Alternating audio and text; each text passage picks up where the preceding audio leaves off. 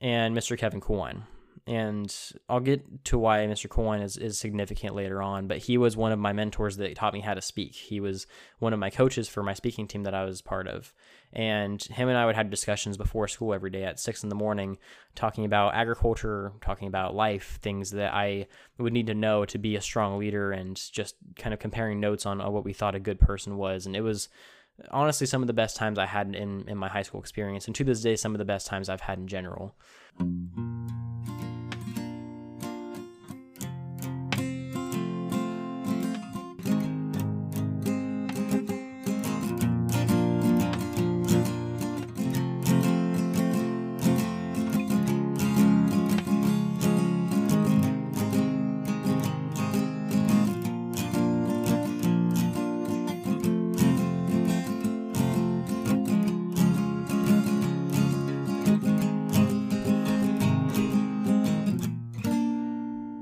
Hello and welcome to Talk Ag to Me, the podcast dedicated to improving ag literacy around the globe. I'm your host, Brennan Black, and welcome to the first episode of season three. I want to start off this season with a bit of a different type of episode, but definitely a necessary one. So, I've been involved in the podcasting communities online for uh, eight months now, give or take. It's been almost a year. And the same question every time I get onto another podcast or someone comes onto mine is where I came from why I got involved in agriculture, why I decided to make a podcast about it, why I think it's important to talk about, and just in general, what's my goal. And so this is going to be an episode without any guests. It's just going to be all of you and and me, and we're going to take a little trip down the story that is Talk Ag to Me. So in order to get into that that mindset, I'm going to be going over everything that happened basically since I started the podcast and even before that. So this is going to be kind of a an audio autobiography of both myself and Talk Ag to Me and kind of why I started the podcast and, and why that reason has changed a little bit. So I'm just going to jump right into it, starting with before I even got into high school, I had zero interest in agriculture. I mean, I grew up in Tulare, California, which is a uh, you know a very agricultural town. We used to call it Cowtown, and we still do. Um, and I had just no interest in it whatsoever. I mean, I grew up around cows. I've been on dairies and, and playing with calves since I could walk. I've you know grown up with parents and and you know siblings and family friends that were deeply involved in agriculture my entire life. So I was very much surrounded by it. It just never interested me really. I was always more interested in in you know technology and mechanics and games and I don't know, it just never really caught my eye. So leading up to high school, I mean, I never really had any interest in agriculture. I'm currently 20 years old studying agricultural education and minoring in mass communication journalism at Fresno State. If you had told me I was doing that when I was 13 years old, I probably would have laughed at you because I had not even an, an, any kind of, of idea about agriculture. I didn't have any uh, reason to go into it. I didn't have any ambition towards it. I was planning on either becoming a, a, a, bi- excuse me, a mechanical engineer, a uh, biomechanic because I was very interested in prosthetics before I got into high school, or a zoologist because I loved working with animals. Little did I know that many of my interests in technology and animals and biology would all be combined into agriculture. So uh, when I was, you know, going into high school, my freshman year, my parents kind of, I, I, guess you could say, forced me into FFA. And I know some of my listeners don't know what FFA is. So FFA is uh, FFA stands for the Future Farmers of America. Although now they just call it the National FFA Organization because back in 1988 they changed the name of it. But that's beside the point. Um, it's a youth leadership program founded in agriculture so high school students and now even middle school students can learn about leadership skills, you know, personal development skills, all those types of things. And they also learn about the roots of where their food comes from. So, you know, while we're learning about public speaking, we're also speaking on issues regarding our food. While we're learning about, you know, quick presentations, we're learning about it in terms of how do we present ourselves and even how we present commodities like fruit. Um, I was a state champion citrus judge, and that taught me a lot about public speaking and about um, almost like an interview process in terms of how our, our reasons get judged, but it was all based around fruit. So that's kind of what FFA is all about. It's teaching kids leadership skills and personal development skills founded in agriculture because it believes that those two things are vitally important for a person to be successful, to understand where the food comes from, as well as a practical world issue, and how to apply realistic leadership skills to those issues.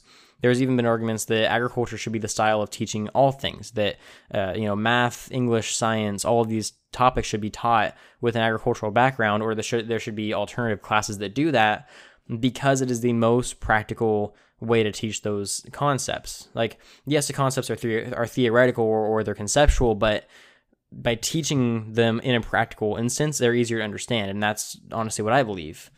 But anyways, that that's getting off track. When I got into my freshman high school class, uh, I had my first ag teacher, Mr. Dave Catano, and I told him, I promised him that if this podcast ever got big, I'd I'd give him you know credit for helping with this, but.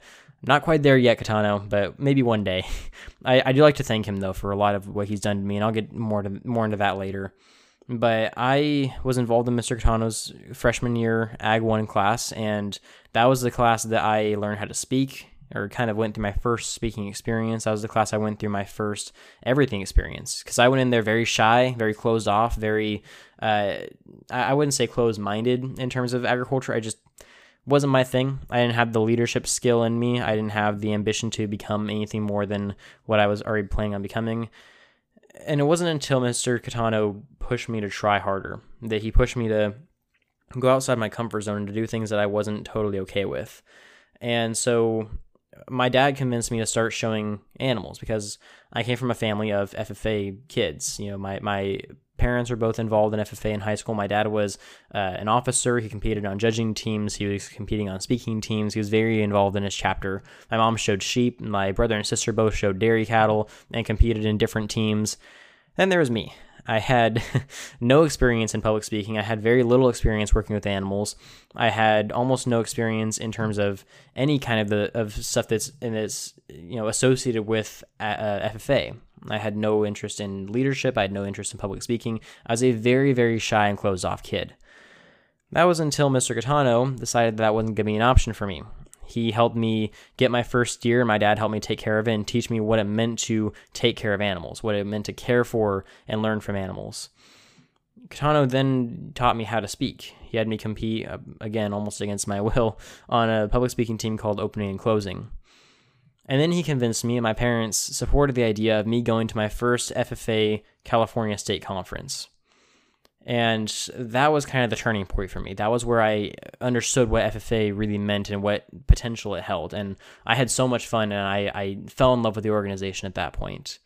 I um, made a lot of friends that I would never forget, and some of them I still talk to now. And that conference inspired me to want to become a leader. It showed me the true value of leadership and what I was missing. So, my goal for the next four years of high school was to try to work on becoming a good leader. And I would like to say I, I did a good job. While I was initially becoming on planning a state officer, like every freshman was, I didn't become a state officer because I already built the skills that I wanted to build that the state officers had. I wanted to be a great speaker. I wanted to be a community member. I wanted to be someone that people could look up to. I wanted to be a great example for for the next generation. And I did all of that. After going through all the training in high school that I needed to go through, I had no interest in becoming a state officer because I was already those things. So, has this tie into the podcast? I'm about to explain it. So, as I went through high school, my sophomore year, I started coaching kids in how to take care of their beef animals.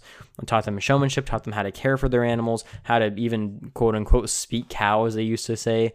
Um, I was very, very good with animals in terms of understanding their behavior and what made them tick. And I also understood nutrition, how to care for them, how to make them not hate you.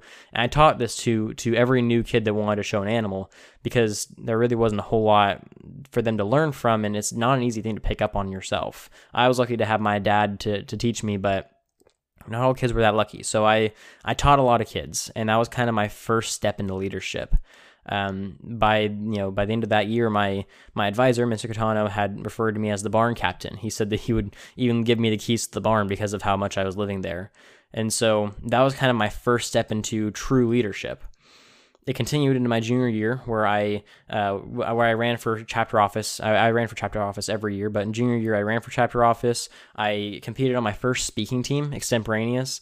Um, I learned how to do citrus judging. I competed in that, and I just I was I was very involved in my junior year. I you know competed on the agronomy team. I was learning tons in my classes. I was having a lot of fun with all my FFA friends. I was even though I wasn't an officer, I was one of the better known members of the FFA chapter that I was part of. And then came my senior year, and that was kind of the the first you know real instance of of you know inst uh, of of what's the word I'm looking for is the it was the first time that I really felt like I belonged in agriculture, in leadership, and education.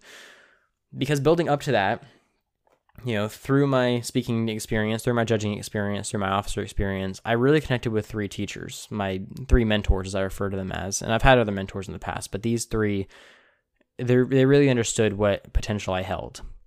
And that was Mr. Catano, my first ever experience with FFA. Mrs. Williams, she was my advisor for uh, citrus judging and my officer advisor, and ended up being my teacher in my senior year. And Mr. Kevin Coolwine and I'll get to why Mr. Coolwine is, is significant later on, but he was one of my mentors that taught me how to speak. He was one of my coaches for my speaking team that I was part of.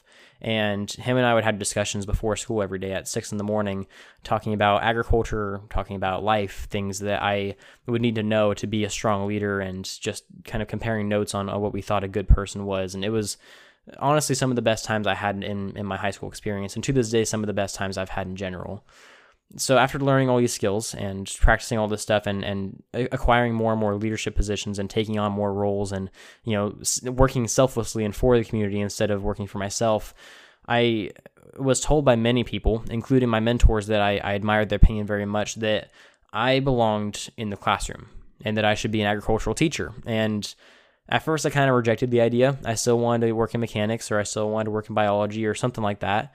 And all three of my mentors said the same thing. They had seen how I work with those kids. They had heard how I give my speeches. They've heard how I've helped out new kids that are trying to learn things for the first time, how I've helped out my, my teammates and even my enemies at times. You know, kids who were on other teams that I was competing against, I gave them advice. And they they admired how much I, I cared about teaching others about agriculture and how much I worked on helping others understand things the way that I understood them. And all three of them agreed that I should be a, an ag teacher because I'd be a very, very good one. And I took that to heart. I seriously worked hard to become an ag teacher all of high school and, and in my first couple years of, of community college. And as I worked towards that, I learned more about what they meant, but not in the sense of, you know, that I was meant to be a, a classroom high school teacher, but then they meant that in, in the sense that I loved teaching, that I loved working with people and helping them understand things that they don't understand on their own and what context that that's in can change. I mean, I was tutoring kids for a little while when I was in school, but I never really considered it a full time career until the people I admired most told me. And so that kind of led into the creation of, of a few different things in me. Uh, first of all, the the realization of my own potential, you know, helped me realize how much they actually saw in me and why I didn't see it in myself it helped me realize the skills that I didn't even think I had were were there, and that I needed to be using them to their fullest potential. And all three of those worked very hard to, to help me understand that I'm not allowed to give up ever. It didn't matter what I was doing; they were always right there to tell me to not give up, and that if I just worked harder, I could get through. And a lot of time they were right. I mean, there were times I didn't want to work hard. There were times I wanted to give up. There were times that I thought I wasn't good enough. And then they asked me to, to try it one more time, and on that next try, I got it. And they were kind of the turning point in helping me understand exactly what I was meant for and exactly how much I was capable of. So, as time went on, I continued to work with these three and, and to do some amazing things in the FFA organization. And even after graduating, I was asked to come back and help coach the, the speaking team that made me who I am, to help me realize what I was meant for. But more on that later. Um, coming into my senior year, there was a lot going on. I mean, a lot. I was getting ready for, to go to college. I was trying to figure out what I wanted to do um, in terms of, you know, did I want to stay at home and do community college? Did I want to go straight to to a four year? Um, I was working on projects with the FFA organization. I was an I was an officer at this point. I was, you know, competing in my teams. I made it all the way to state in one state for citrus judging. I made it all the way to state for extemporaneous, and I didn't win, but I got to second round, which I thought was pretty good. Um, and one of the biggest things was that I learned that there were a lot of younger FFA members that really looked up to me.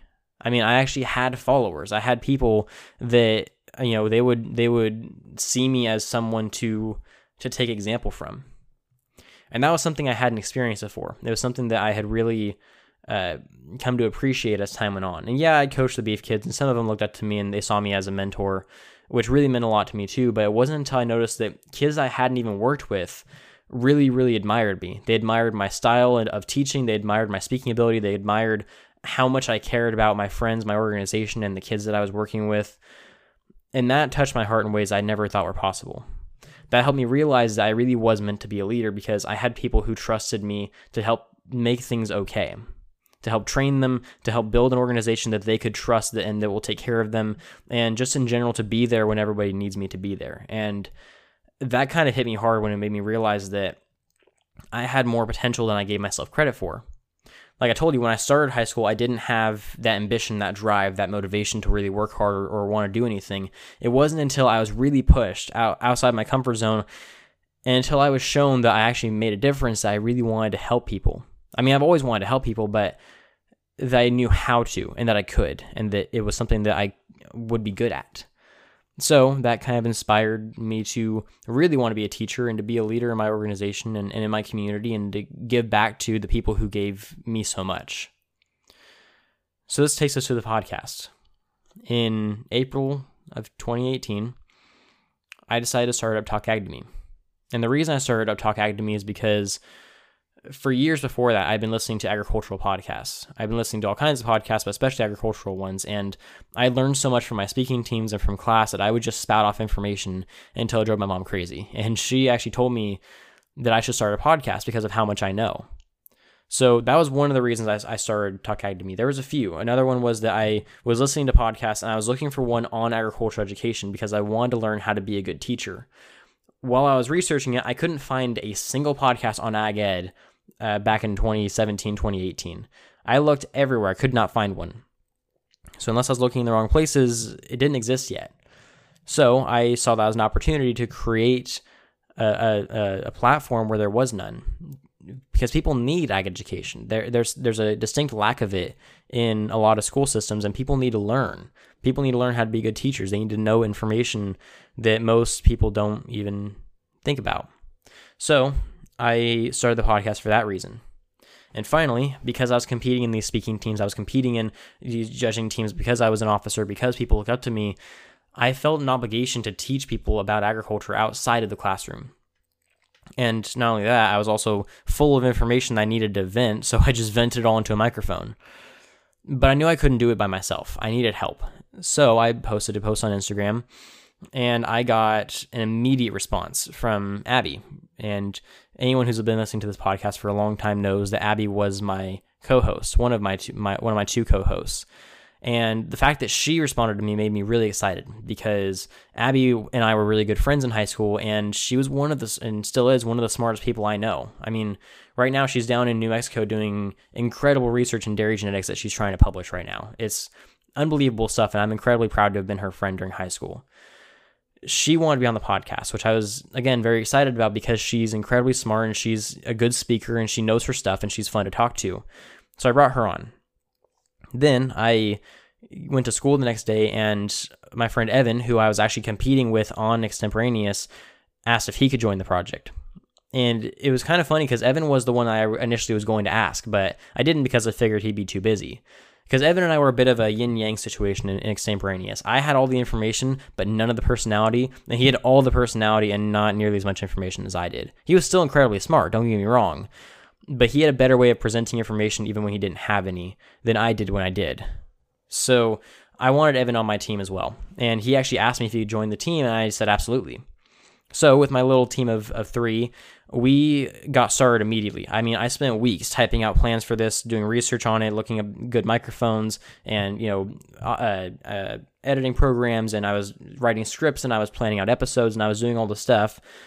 Well, after about two to three weeks of planning and us debating over what to name it, Evan decided that it should be named Talk Ag to Me, and that name I'll be honest, wasn't my favorite at first. I was looking into other names that I thought would be good, but I did a poll. I asked people what they thought, and the overwhelming consensus consensus was Talk Me was a good name, and so I kept it. And even though I've been offered, you know, I haven't been offered. I've been uh, recommended that I change the name. I've been told that it'd be better for business reasons if I change the name. I can't bring myself to do it because I want to honor the people who helped me start this in the first place. So Talk Me is always going to be Talk Me. Anyways, moving on. We started this because we wanted a fun project for all of us to be able to talk down, you know, sit sit down around a table and then talk to each other about stuff that we learned in our classes, stuff that we're giving speeches on, stuff that we were just really, really interested or, or passionate about. And so, listening back to my first episode, as cringy as it is, it's it's it's almost admiring to see that even you know a long time ago, which I guess two years isn't that long, but it still feels like forever ago we had such passion to help people understand agriculture that we built this entire structure around the best way they could listen to it. Now, of course, we were wrong, and I changed the the structure a little bit as time went on, but to see that passion, to see that excitement in our eyes was just something that I, I missed quite a bit. And it's not that I don't feel that passion anymore. It's just that in August, so after four months of us recording episodes, Abby and Evan moved on you know, Abby went to Washington for college. Evan went to Cal Poly over in San Luis Obispo, and I stayed home. I went to community college, studied agricultural education for two years before transferring to Fresno State, and I worked on the podcast on the side. But the podcast didn't really do all that well on its own.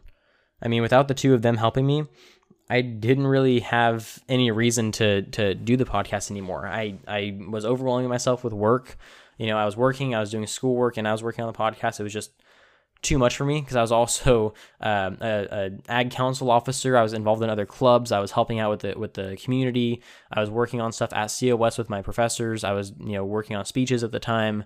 I had no time for the podcast, which made me really sad because I loved doing it. But I also was getting really dry periods because I wasn't able to find any interview guests. I couldn't come up with interesting content for episodes, and just didn't. I didn't enjoy it as much as I used to. So I took breaks. You know, I took two or three week long breaks from from recording or posting episodes. And I almost quit the podcast quite a few times because I realized that you know the podcast wasn't going to go anywhere because I was making a, a fatal mistake, which I hadn't realized until later. But that fatal mistake was I was refusing to leave the chamber. There was a, a an echo chamber I was creating with my podcast. I didn't mean to. I was talking to you know industrial professionals of, uh, of, agriculture you know teachers politicians farmers scientists people who work closely with agriculture. And i wouldn't interview anyone that wasn't them because i wanted their information. It wasn't a mistake. It just wasn't the right content to reach the audience i was reaching for. But i don't regret that even for a second I regret almost quitting the podcast. That was that was a bit tough, but I needed the break. So I did that for 2 years. I interviewed farmers, I interviewed people who I thought were qualified to discuss the information. And then I realized that my target audience wasn't reaching or it wasn't catching what I was throwing because my target audience from day 1 has been the average consumer. I wanted people to understand things about agriculture that they typically don't hear about, to hear sides of, of the story that they typically wouldn't even imagine. And I was getting that. The problem was the people who needed to hear it most weren't hearing it. So I decided that it would be in the best interest of the podcast to not interview people who don't need to be interviewed, I guess. Is uh, that's not the right word to say. I'm not sure how I want to say this, but basically interviewing the farmers, interviewing the scientists, doing all that kind of stuff was great, but I needed to be talking to people who could help the consumers understand. And then that morphed into I needed to be talking to consumers themselves. So after two years of working on the podcast and getting nothing done, I wouldn't say nothing, not getting what I wanted done done, I decided to change up my rhythm a little bit. I hopped on Reddit, which is an online community place where you can talk to people from all over the internet about different topics based off of what groups you're part of. And while I was working on that, you know, contacting people from around the world, I decided just to post in the podcasting community just just to see what happened. So I posted in there that I had a podcast about agriculture, about feeding the world, about helping people understand where their food comes from. And I couldn't believe the amount of hits that I got.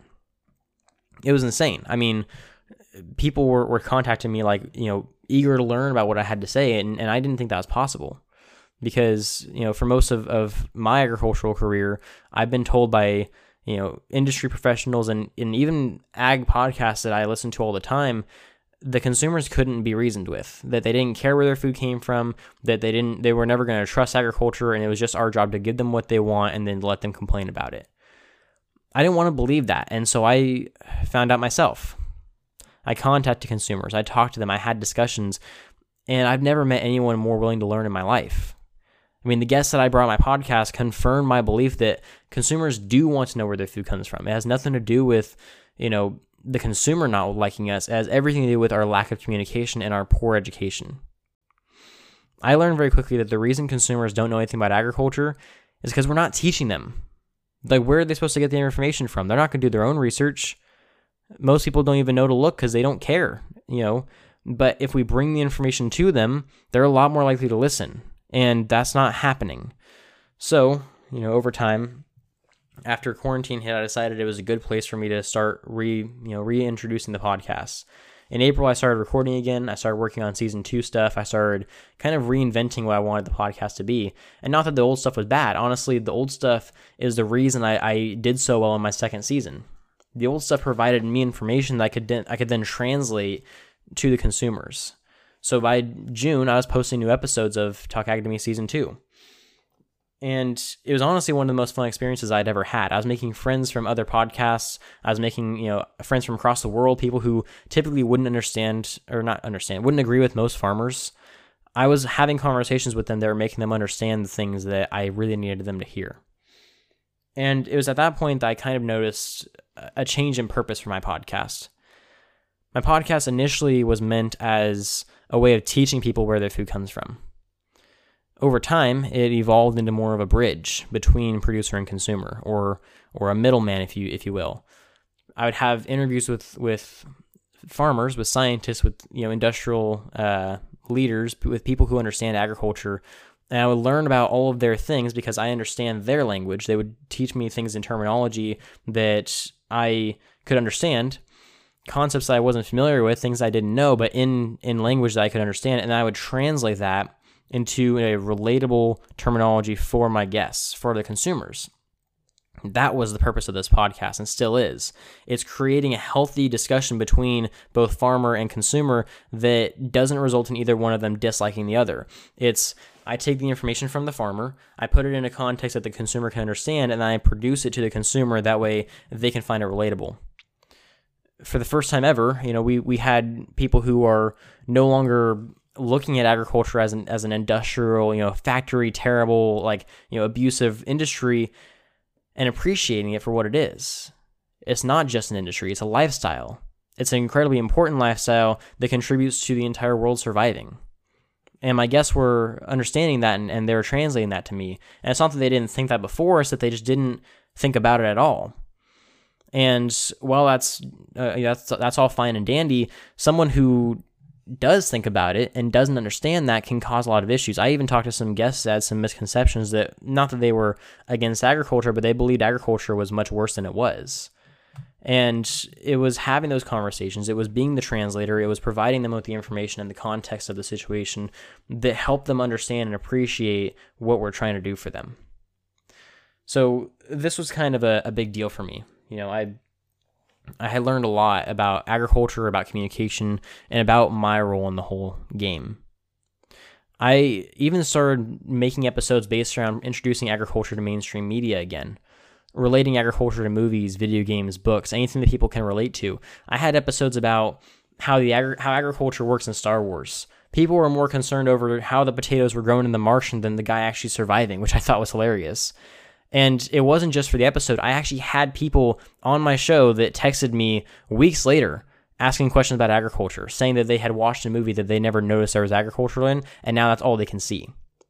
It's actually working. Having these conversations isn't just being lost on them, they're actually resonating with, with the information, and I think it's because of the way it's being presented. I have a whole video coming out coming out about that in a few weeks, but that's not the point right now. The point is my podcast took a took a took a turn, and definitely not for the worst. You see, I started off my podcast f- for the reasons I told you, but not just that. It was because the tremendous amount of support I was getting from the people that really thought that I could do something big, and they were right.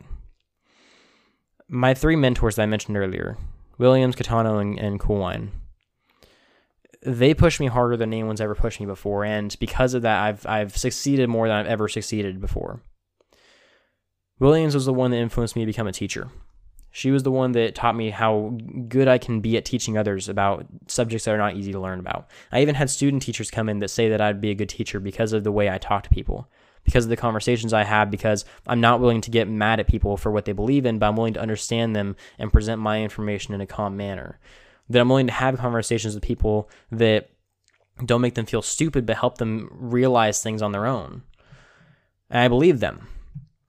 And then there was Mr. Coolwine, who taught me the value of conversation, the value of learning about someone's side instead of attacking it, the value of helping others understand my point of view without shoving it down their throats. And he was honestly one of the biggest supporters of the podcast in the first place. You see, when we decided to start doing episodes around interviewing professionals, he was our first one, episode six. And the reason I remember that is because I went back and listened to that episode so much, and I, I still do. Because for anyone who, who's been following this podcast for a while, and for people back home, Mr. Coolwine did pass away um, about a year after I started the podcast, year and a half actually. And that took a big hit on everyone from my home, everyone in my community, all of my friends, all of our family. Nobody took it very well, including myself. And it took me some time to to cope with that and to even realize how devastated I really was because he supported me so much and he was honestly honestly the reason I continued with my podcast. He gave me so much support and ideas and he told me that that this project made him very proud because it might be the future of communicating with consumers and even helping out FFA students. And that made me really, really proud and, and extremely excited and, and very humbled. So, and then Mr. Catano. I I interviewed Mr. Catano shortly before he retired, and honestly, he when I interviewed him, he taught me that I might not want to pursue a career in agricultural education from the classroom perspective. And that was the first time I'd been told that, and I thought he was crazy. You know, of course I'm going to be an ag teacher. It's what I've wanted to be since I was a sophomore in high school. And he would tell me, I know, I know, but just think about it. You're doing more teaching people through this podcast than you would be in the classroom you obviously are passionate about it. You're very good at what you do. You need to invest time into this podcast too, and maybe consider going into agricultural communications instead of teaching. You can still teach, but teach outside the classroom. And I thought that was kind of incredible that he, that he had brought that up. And at the time, again, I thought he was crazy, but now when I think about how much faith he had in me and in this project, it, it almost makes me, you know, choke up just because, again, he was the first one to introduce me to agriculture not agriculture. He was the first one to introduce me to FFA, to leadership. He was the one that wouldn't let me quit first. He was the one that pushed me out of my comfort zone for the first time. He was the one that would not let me surrender until I realized how much potential I had in me. I had a lot of great mentors in my life, many that did many great things for me. But him, Mr. Coolwine, and Mrs. Williams all did so much to help me realize that I have a, a, better purpose in life. And while I still plan on becoming a high school classroom agriculture teacher, I am not quitting on this podcast until I, I absolutely have to, if, if I ever do. So after learning about that, after learning how much faith he had in me, and seeing that my theories were right and that you can teach people about agriculture and have them care, I got to work. I, I started working on, on new ideas for how to present information to people in a way that they could appreciate and I, I think I found some successful successful strategies. I'm still experimenting, I'm still learning some stuff, and I'm still asking people for their advice, but I think that my methods are working. And people that I know in the agricultural education podcasting community, which is a thing now, are trying some of my methods and they're having the same results. So I'm I'm I'm faithful and hopeful that my my ideas are not lost and that I haven't wasted the past three years of my life on this. And even if I have, it's definitely not a waste because all of this experience will just make me a better teacher in the future.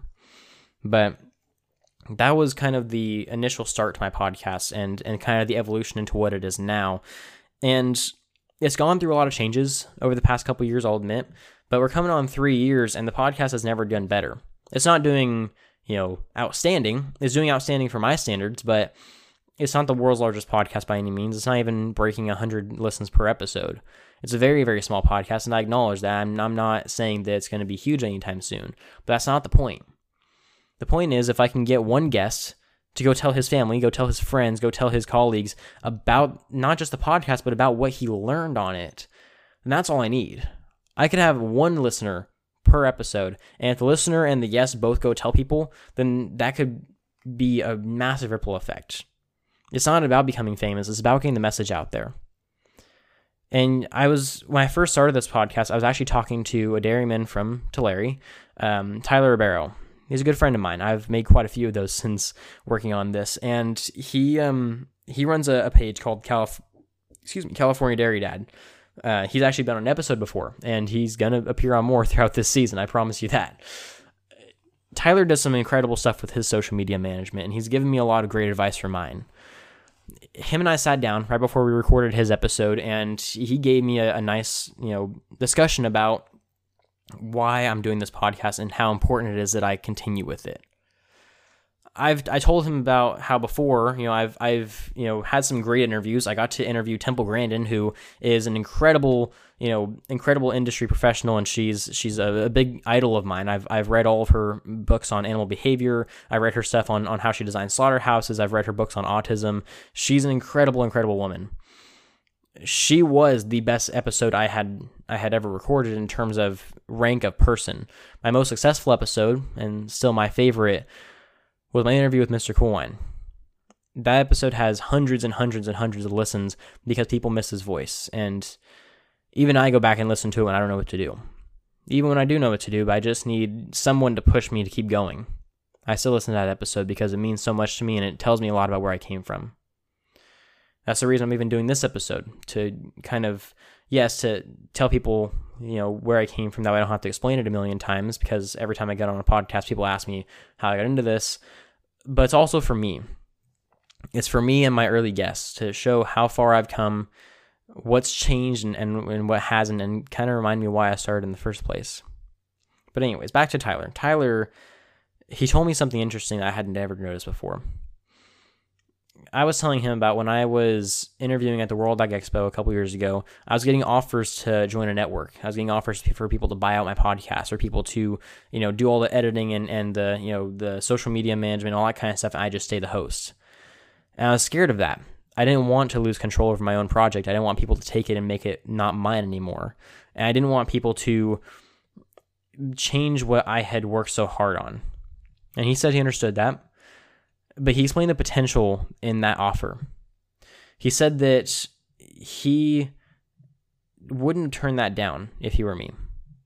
And the reason why is because not that they were going to steal my project, because they probably were, is because that I'm not my project. My project is just a way that I get the information out there. I'm not Talk Me. I love Talk Me. I think it's I think it's one of the best things I've ever done in life. But I am not my project. I'm not my podcast. I am me. And he explained that if they want the podcast and if they're threatening to change the name, if they're threatening to change the episodes, if they're threatening to change everything but me, that should tell me something. Because out of everything, I'm the constant. I'm the one who's bringing the good ideas. I'm the one who has the good. I have, the passion. I have the. I have the enthusiasm, and I have the potential. And he said I should hold on to that because, and I actually followed this by heart now if everything shuts down, if my podcast gets you know banned for some reason, if it gets taken off of everywhere, if, if my computer crashes and I lose all my files, if any of that happens, if everyone forgets who I am, I can always just start over because I'm still me. I still have the ideas, I still have the passion, I still have the enthusiasm to do what I think is right. And that kind of opened my eyes a lot to what the true purpose of this podcast serves. And it's it's it's yes, it's to interview people and to and to teach them about agriculture, but to show them that this idea, this concept is so important that it's not going to stop. Like, one of the things I like to look back on a lot in, in the episode with Coolwine is that he explained that if other people could pick up this idea, start doing more ag based based podcasts, even like other chapters could do this, that it wouldn't be a bad thing at all. And I completely agree. Anyone who wants to start an agricultural education podcast, people who want to start podcasts in general, I help them out all the time. I've mentored some new podcasters, which I have no idea why because I have no idea what I'm doing. I'm, you know, I'm I've been doing this for three years and I'm barely breaking 80 listeners, and that's on some rare episodes. My average episode listenership is 30 to 40, which in the podcasting world is tiny. But people are still looking to me for advice. They're still looking to me for my interview style, for how I connect people, for how I handle myself in interviews. And that means a lot. So I've kind of gotten to a point now where I've acknowledged that the podcast is not the important part of this conversation. The conversation is the important part of this conversation. It doesn't matter where I'm having. I could completely quit the podcast and join other people's podcasts and talk to them there. The fact is, and I learned this with Wine, I learned this through my own experiences, the conversation is more important than the information yes, it's important for true facts to be out there. It's important to, to make sure people understand what's actually going on in the industry. But the fact that we're even talking about it, instead of yelling at each other, instead of rejecting ideas, the fact that we're able to have a conversation, to have a civil discussion, even with people that completely disagree with us, and still learn something from it is the important part. And I learned that very quickly that the podcast is not meant to be an educational tool. It is, that's what its original purpose was for, but the podcast is not the educational tool. I am and the podcast is just my vessel for that. So that kind of inspired me to get to a new perspective on the podcast. And that was that, you know, I'm not like like I mentioned earlier, I'm not working as the provider of information anymore. I'm working as the translator of information. I'm working as the one who can put the information in a way that consumers can digest it and uh, and actually enjoy it, you know. I'm relating agriculture to things that nobody's ever imagined before. They're playing video games and they can see agriculture now because they understand what it means. They're reading labels and they're not trusting them as much as they used to because they understand that there's some misconceptions around them. They're understanding that there are issues in agriculture that are not the fault of the farmer, like food safety or like water control or, or food price. And all of those things are shocking revelations to some people, not so shocking revelations to other people. But at the end of the day, the conversations are being had, and that's the part that means a lot to me. So, I think what's fair to say is what's next for this podcast. This being the first episode of season three, which I'm incredibly excited about, I think that it's important that I discuss exactly what's going to be happening. So, my first season was all about getting the information. My second season was about translating the information and giving it to the consumer, the original audience. This season is a combination of both and more. I'm taking to the next level in terms of ag education from a remote area. I'm going to get information from individuals in the industry. That part isn't going to change. I still enjoy doing that. But I'm going to be kicking it up a notch. I'm going to be working with other agricultural education podcasting groups. And I know I've already discussed this all in the update video, but I'm going to be creating a, a you know, a coalition, if you will, of agricultural education groups. And we're not going to be a network, we're not going to be a group, but we're going to work together on helping having a discussion and what it means to have a discussion with a consumer. What what approaches should we be taking to teaching people about agriculture and other topics like that?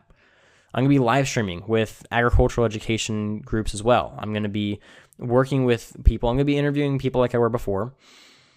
But the difference is instead of just interviewing consumers on their general questions, I'm going to hone in on issues. I'm going to ask people specific questions and what they think about specific issues in agriculture.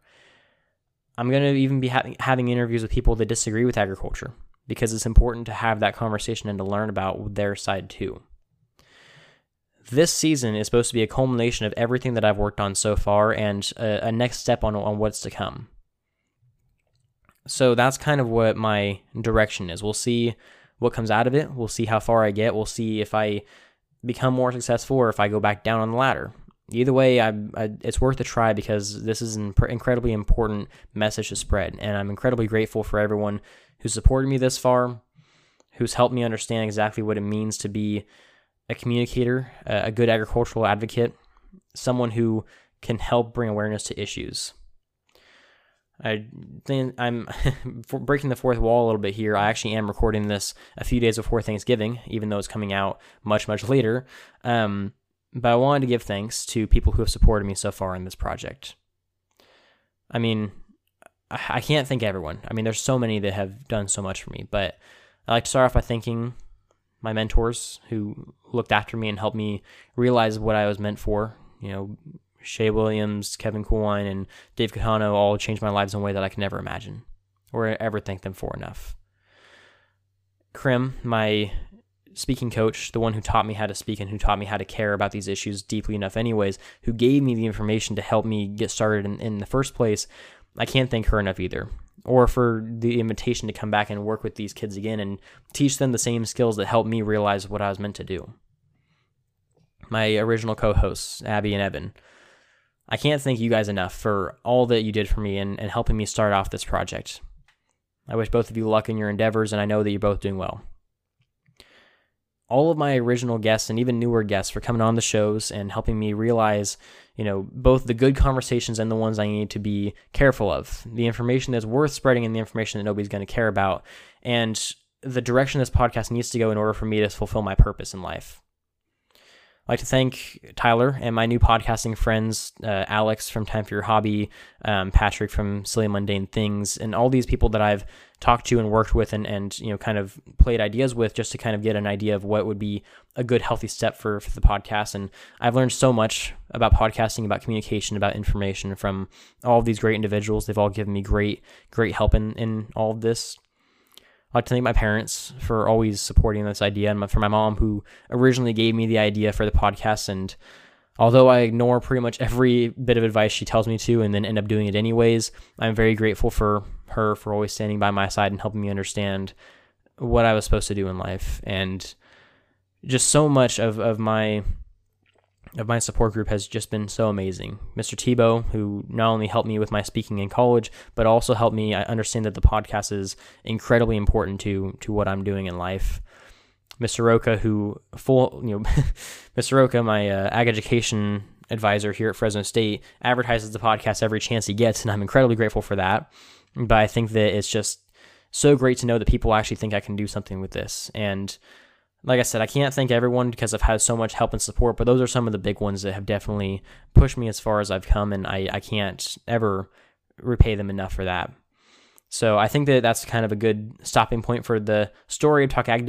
Um, if anyone has any more questions, I'm more than happy to answer them.